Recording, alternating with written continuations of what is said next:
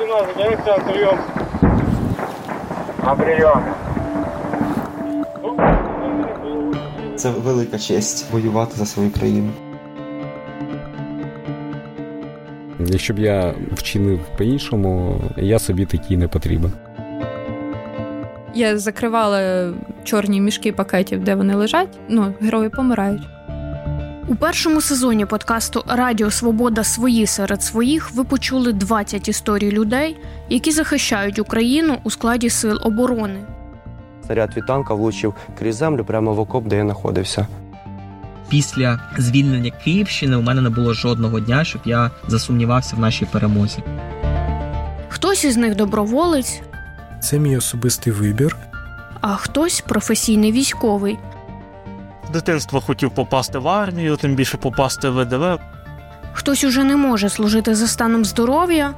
Ймовірність повернення в корпус морської піхоти мінімальний. А хтось планує залишитися в ЗСУ після закінчення війни. Тільки єдине – не на бойовій посаді. Але кожен із них ділився своїми емоціями. Якщо я зараз буду плакати, буду над кожною людиною, у мене просто не буде часу на життя. А треба рухатись далі, треба жити і захищати свою країну. Розповідав про втрати і новий досвід. Після того, як я восени на собі кілька раз потягала гранатомети, заряди до нього, мені потім взимку спина така сказала «ага». Про спілкування з цивільними. Цивільні мають собі зрозуміти, що вони в принципі живуть за рахунок армії. Життя у мирних містах, уявлення про перемогу та її ціну.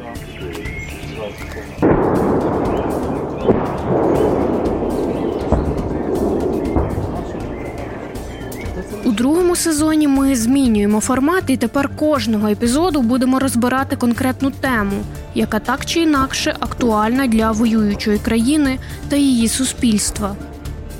Яке ставлення до служби у мобілізованих і добровольців?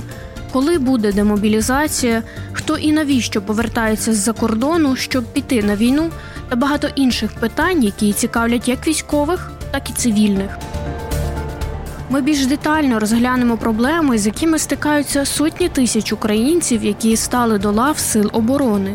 А також обговоримо шляхи їх вирішення. Підпишіться на подкаст на зручній для вас платформі Google, Apple, Spotify або YouTube та увімкніть сповіщення, щоб отримувати нові епізоди першим.